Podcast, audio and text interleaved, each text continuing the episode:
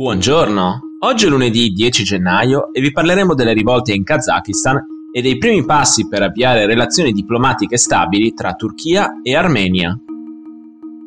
Questa è la nostra visione del mondo in 4 minuti. Sembrano avviarsi alla conclusione le rivolte che la scorsa settimana hanno messo in crisi il regime del Kazakistan.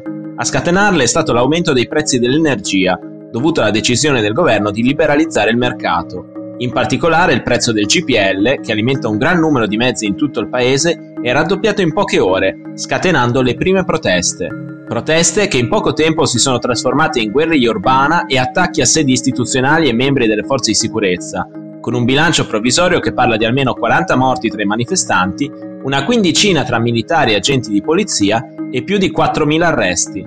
A placare la tensione non sono bastati né le dimissioni del governo né l'annuncio di calmierare i prezzi del GPL. La gravità degli scontri ha spinto il Kazakistan, membro del Collective Security Treaty Organization, alleanza militare che raggruppa le nazioni ex sovietiche rimaste nell'orbita russa, a richiedere l'invio di una forza di peacekeeping. A guidare la forza di pace è la Russia, che già giovedì notte ha inviato circa 2500 militari.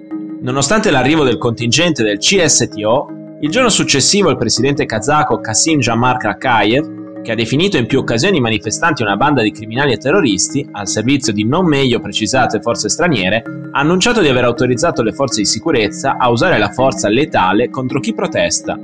In un messaggio televisivo di venerdì mattina ha infatti dichiarato che i terroristi continuano a danneggiare la proprietà statale e privata e a usare armi contro i cittadini e per questo ha dato l'ordine alle forze dell'ordine e all'esercito di aprire il fuoco per uccidere senza avvertimento. Dopo una settimana dall'inizio delle prime proteste, la situazione nel paese sembra ora di nuovo sotto il controllo del regime, che ha iniziato le prime epurazioni. Sabato è stato reso noto che il responsabile dei servizi di intelligence interni, Karim Masimov, è stato arrestato giovedì con l'accusa di alto tradimento. Una notizia che spinge alcuni analisti a vedere in quanto accaduto in questi giorni un tentativo di golpe contro il presidente Takayev. Armenia e Turchia stanno cercando di stabilire relazioni diplomatiche e commerciali stabili per la prima volta dalla nascita della Repubblica Armena nel settembre del 1991. Uno dei primi passi in questa direzione è stata la revoca lo scorso 4 gennaio dell'embargo sulle importazioni turche da parte del paese caucasico. Il blocco era in vigore dal gennaio 2021 come ritorsione per il ruolo della Turchia nel sostegno dato all'Azerbaigian nella guerra del Nagorno-Karabakh del 2020. Nel conflitto per il controllo della regione, l'Azerbaigian ha sconfitto l'Armenia grazie anche alle forniture di armamenti e tecnologie turche, imponendo dure condizioni agli armeni per il cessato il fuoco. L'embargo puntava proprio a porre fine ai procedimenti finanziari e alle entrate fiscali di un paese con un chiaro atteggiamento ostile.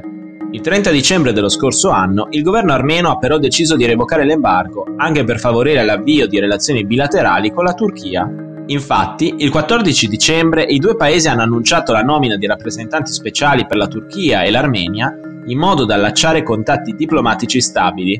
I primi incontri si svolgeranno nel corso di gennaio a Mosca. Intanto, le compagnie aeree dei due paesi hanno iniziato a operare voli diretti tra gli scali turchi e armeni.